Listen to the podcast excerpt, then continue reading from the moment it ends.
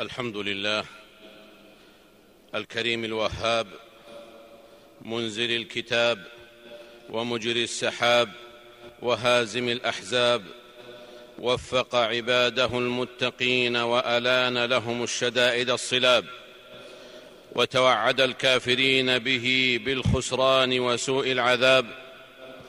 لا إله إلا هو إليه الملجأ وإليه المتاب.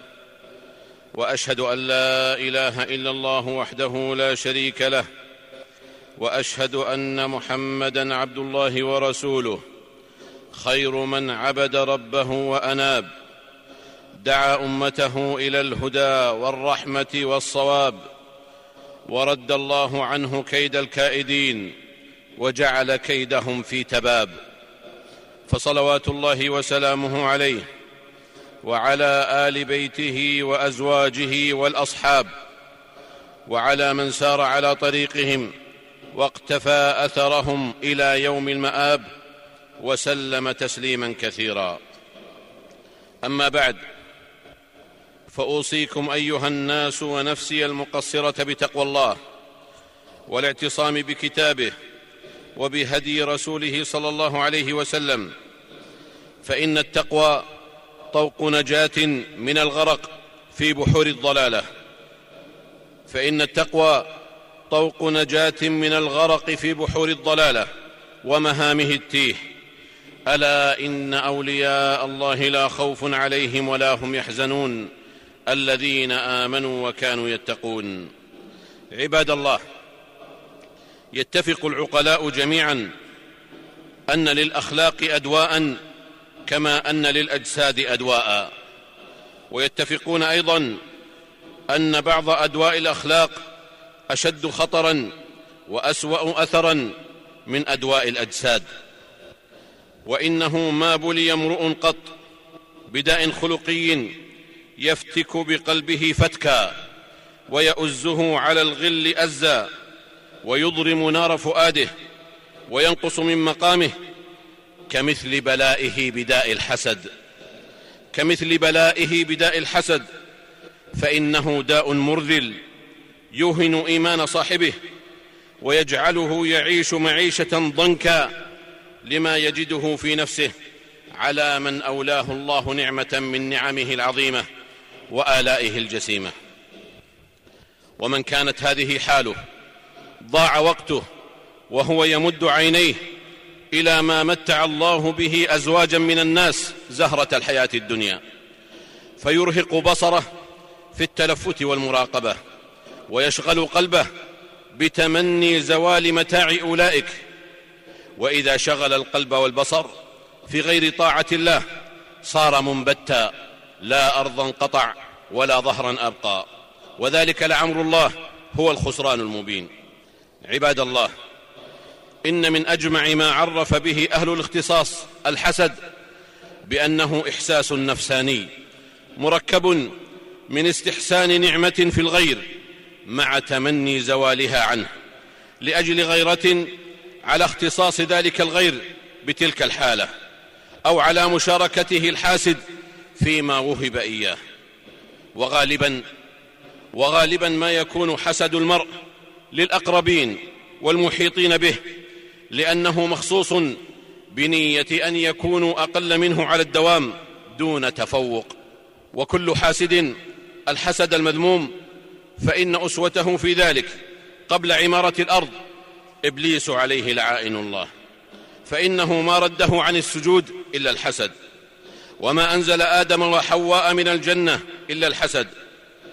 وإن أسوة الحاسد بعد عمارة الأرض أحد ابني آدم. إذ قربا قربانا فتقبل من أحدهما ولم يتقبل من الآخر. قال لأقتلنك؟ قال إنما يتقبل الله من المتقين. فالحسد عباد الله هو الداعي الأول لمعصية الله في السماء وهو الداعي الأول لمعصية الله في الأرض. ثم إن من طبيعة البشر قلة سلامتهم من الحسد لكن الرضي يخفيه ويستعين بالله. على الخلاص منه. والساخط يبديه حتى يتمنى الضرر بالمحسود. والناس بين مقل من ذلك ومكثر. وقد صدق رسول الله صلى الله عليه وسلم إذ قال دب إليكم داء الأمم الحسد والبغضاء رواه الترمذي. لذلكم نهى الله جل شأنه عن الحسد كما في قوله ولا تتمنوا ما فضل الله به بعضكم على بعض وقد فسرها بعض السلف بالحسد. وهي تمني الرجل نفس ما وهي تمني الرجل نفس ما أعطى الله أخاه من نعمة بحيث تنتقل تلك النعمة إليه. وهذا اعتراض على إرادة الله وحكمته وعدله. وهو القائل سبحانه أم يحسدون الناس على ما آتاهم الله من فضله؟ وصورة الحاسد عباد الله أن قلبه يغتاظ على عبد من عباد الله لا ذنب له في نظر الحاسد سوى أن الله وهبه نعمة من نعمه من نعمه التي لا تحصى. لذلك يجد اللبيب أن ثمة شبها بين الحسد والنار فالحسد يأكل الحسنات كما تأكل النار الحطب والحاسد يأكل بعضه لما يجده في نفسه تجاه المحسود. ومحصلة الأمر عباد الله أن النار تأكل بعضها إن لم تجد ما تأكله. ولا عجب عباد الله فبالحسد استكبر إبليس عن أمر الله وجعل أخا يقتل أخاه وإخوة يلقون أخاهم في غيابة الجب. وهو الذي رد أبا جهل عن الإيمان بالنبي صلى الله عليه وسلم كما في القصة المشهورة التي أوردها المفسرون أن الأخنس بن شريق دخل بيت أبي جهل فقال يا أبا الحكم ما رأيك فيما سمعت من محمد؟ قال ماذا سمعت؟ تنازعنا نحن وبنو عبد مناف الشرف أطعموا فأطعمنا وحملوا فحملنا وأعطوا فأعطينا حتى إذا تجاثينا على الركب وكنا كفرسي رهان قالوا منا نبي يأتيه الوحي من السماء. فمتى ندرك هذه؟ والله لا نؤمن به أبدا ولا نصدقه. فقام عنه الأخنس وتركه. ولكم أن تتأملوا سورة يوسف. ولكم أن تتأملوا عباد الله سورة يوسف. تلك السورة العظيمة التي تأخذ بأفئدة المتدبرين وتطير بهم في جو التأمل والعاطفة تجاه أحسن القصص عبر مراحل من التآمر والكيد والتفريق بين والد وولده. حتى إن العيون لتذرف الدموع والحلوق تشرق من الخشوع تعاطفا مع من كان ضحية الحسد القاتل. ومن تأمل تلك السورة حق التأمل فسيرى أن الحسد يعمي ويصم حتى إن الحاسدين لا يقتصرون بحسدهم على ما في واقع يقظة المرء. على ما في واقع يقظة المرء وحسب بل يتجاوزونه فيحسدونه على رؤاه الجميلة التي يراها في منامه. فالحساد ليس لحسدهم حد يقفون عنده. كيف لا؟ وقد قال يعقوب لابنه يوسف عليهما السلام يا بني لا تقصص رؤياك على إخوتك فيكيدوا لك كيدا. فيا عجبا فعجبا للحاسد لا يحسد إلا على دنيا. حتى إنه إذا حسد عالما أو صالحا فإنما يحسدهما لصيتهما لا لعلم العالم ولا لعمل الصالح. فهو لا يجني بحسده إلا قلبا بطرا وعينا شانئه ولسانا ساطيا. يخوض حرب الحسد وما درى أنها حربه الخاسرة لأنه في واقع الأمر لم يعترض على الموهوب ذاته وإنما اعترض على الواهب سبحانه.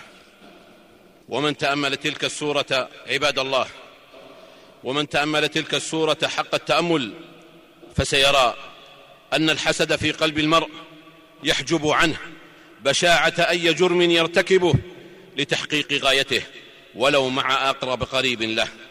بل إنه يلبس عليه بل إنه يلبس عليه جرمه فيراه عملا محمودا لا عيب فيه بوجه من الوجوه. فإخوة يوسف لما حسدوه هموا بقتله أو نفيه ليخلو, له وجه ليخلو لهم وجه أبيهم وحسب دون أخيهم. ليكونوا هم الصلحاء والبررة. اقتلوا يوسف أو اطرحوه أرضا يخل لكم وجه أبيكم وتكونوا من بعده قوما صالحين. ومن تأمل تلك السورة حق التأمل فسيرى أن الحسد يجعل الحاسد مستنكفا أن يعطي المحسود وصفه اللائق به. ففي قصة إخوة يوسف كان كل حديثهم عنه تصريحا باسمه مجردا من وصفه بأنه أخ لهم. فكانوا يقولون اقتلوا يوسف أو اطرحوه أرضا. وكانوا يقولون ليوسف وأخوه أحب إلى أبينا منا. وكانوا يقولون يا أبانا ما لك لا تأمنا على يوسف. ولما كانت الحال مع أخيهم الآخر الذي لم يحسدوه كحسدهم يوسف أطلقوا عليه لفظ الأخوة ولم يستنكفوا فقالوا يا أبانا منع منا الكيل فأرسل معنا أخانا نكتل وإنا له لحافظون. إنه الحسد القاتل. إنه الحسد القاتل بلا سكين والحارق بلا وقود والمغرق بلا ماء. عافانا الله وإياكم من غوائله وأعاذنا من شر كل ذي شر. بسم الله الرحمن الرحيم. قل أعوذ برب الفلق من شر ما خلق ومن شر غاسق إذا وقب ومن شر النفاثات في العقد ومن شر حاسد إذا حسد. بارك الله لي ولكم في القرآن العظيم ونفعني وإياكم بما فيه من الآيات والذكر الحكيم. أقول قولي هذا وأستغفر الله لي ولكم ولسائر المسلمين والمسلمات من كل ذنب وخطيئة فاستغفروه وتوبوا إليه. إن ربي كان غفورا رحيما. الحمد لله حمدا كثيرا طيبا مباركا فيه. كما يحب ربنا ويرضى وأصلي وأسلم على عبده ورسوله المصطفى. وبعد فاتقوا الله عباد الله واعلموا أنه لا تجتمع سعادة وحسد في قلب امرئ قط لأن سبب السعادة الرضا بالله والحسد عدو الرضا. فلا غرو أن المحسود كالشمس لا يتمنى زوالها إلا الأرمد. ولو يملك الحاسد منع الهواء عن المحسود لمنعه. لكن الحسد داء منصف يفعل بالحاسد فعله بالمحسود. ويكفيه من ذلكم أنه يغتم وقت سرور الآخرين. فعلى المحسود عباد الله أن يهيئ نفسه لتلقي وكزات الحاسدين لأن عظمة عقله ستخلق له الحساد وعظمة قلبه ستخلق له الأصدقاء. ومحصلة الحسد عباد الله أنه ما من حاسد إلا سيجني خمس عقوبات قبل وصول حسده إلى المحسود هي سخط ربه. سخط ربه وغم يكوي قلبه ومصيبة لا يؤجر عليها ومذمه يعير بها وانغلاق باب السعادة في وجهه. وبما أن الحسد المذموم وبما أن الحسد المذموم ممات فإن الحسد المحمود حياه لأن الهمة لا تثمر بالحسد المذموم وإنما تؤتي أكلها بحسد ممدوح. بحسد محمود يتمثل في الإعجاب بالنعمة في الإعجاب بالنعمة تصيب الآخرين ويتمنى مثلها أو أحسن منها لا زوالها عنهم. فهو يتمنى أن يرقى إلى مقام المحسود لا أن ينزل المحسود إلى مقامه. وهنا يكمن الفرق بين المحمود من الحسد وبين المذموم منه. ولا يوفق لمثل ذلكم إلا صاحب قلب مخموم لا غل فيه ولا حسد. وذلك فضل الله يؤتيه من يشاء والله ذو الفضل العظيم. وقد قال صلى الله عليه وسلم لا حسد إلا في اثنتين. رجل علمه الله القرآن فهو يتلوه آناء الليل وآناء النهار فسمعه جار له فقال ليتني أوتيت مثل ما أوتي فلان فعملت مثل ما يعمل. ورجل آتاه الله مالا فهو يهلكه في الحق. فقال رجل ليتني أوتيت مثل ما أوتي فلان فعملت مثل ما يعمل. رواه البخاري. هذا وصلوا رحمكم الله. على خير البرية وأزكى البشرية. محمد بن عبد الله صاحب الحوض والشفاعة. فقد أمركم الله بأمر بدأ فيه بنفسه وثنى بملائكته المسبحة بقدسه وايه بكم أيها المؤمنون. فقال جل وعلا يا أيها الذين آمنوا صلوا عليه وسلموا تسليما. اللهم صل وسلم على عبدك ورسولك محمد صاحب الوجه الأنور والجبين الأزهر. وارض اللهم عن خلفائه الأربعة أبي بكر وعمر وعثمان وعلي وعن سائر صحابة نبيك محمد صلى الله عليه وسلم وعن التابعين ومن تبعهم بإحسان إلى يوم الدين وعنا معهم بعفوك وجودك وكرمك يا أرحم الراحمين. اللهم أعز الإسلام والمسلمين. اللهم أعز الإسلام والمسلمين. اللهم أعز الإسلام والمسلمين. اللهم انصر دينك وكتابك وسنة نبيك وعبادك المؤمنين. اللهم فرج هم المهمومين من المسلمين ونفس كرب المكروبين. واقض الدين عن المدينين. واشف مرضانا ومرضى المسلمين. برحمتك يا أرحم الراحمين. اللهم آمنا في أوطاننا وأصلح أئمتنا وولاة أمورنا واجعل ولايتنا في من خافك واتقاك واتبع رضاك يا رب العالمين. اللهم وفق ولي أمرنا لما تحبه وترضاه من الأقوال والأعمال.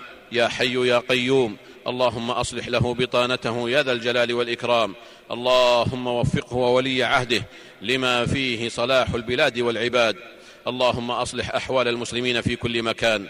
اللهم كن لإخواننا المستضعفين في دينهم في سائر الأوطان يا حي يا قيوم يا ذا الجلال والإكرام. اللهم أنت الله لا إله إلا أنت أنت الغني ونحن الفقراء. أنزل علينا الغيث ولا تجعلنا من القانطين. اللهم أنزل علينا الغيث ولا تجعلنا من القانطين. اللهم لا تحرمنا خيرا من خ... اللهم لا ت... اللهم لا تحرمنا خير ما عندك بشر ما عندنا. اللهم إنا خلق من خلقك. فلا تمنع عنا بذنوبنا فضلك يا ذا الجلال والإكرام. ربنا آتنا في الدنيا حسنة وفي الآخرة حسنة وقنا عذاب النار. سبحان ربنا رب العزة عما يصفون وسلام على المرسلين وآخر دعوانا أن الحمد لله رب العالمين.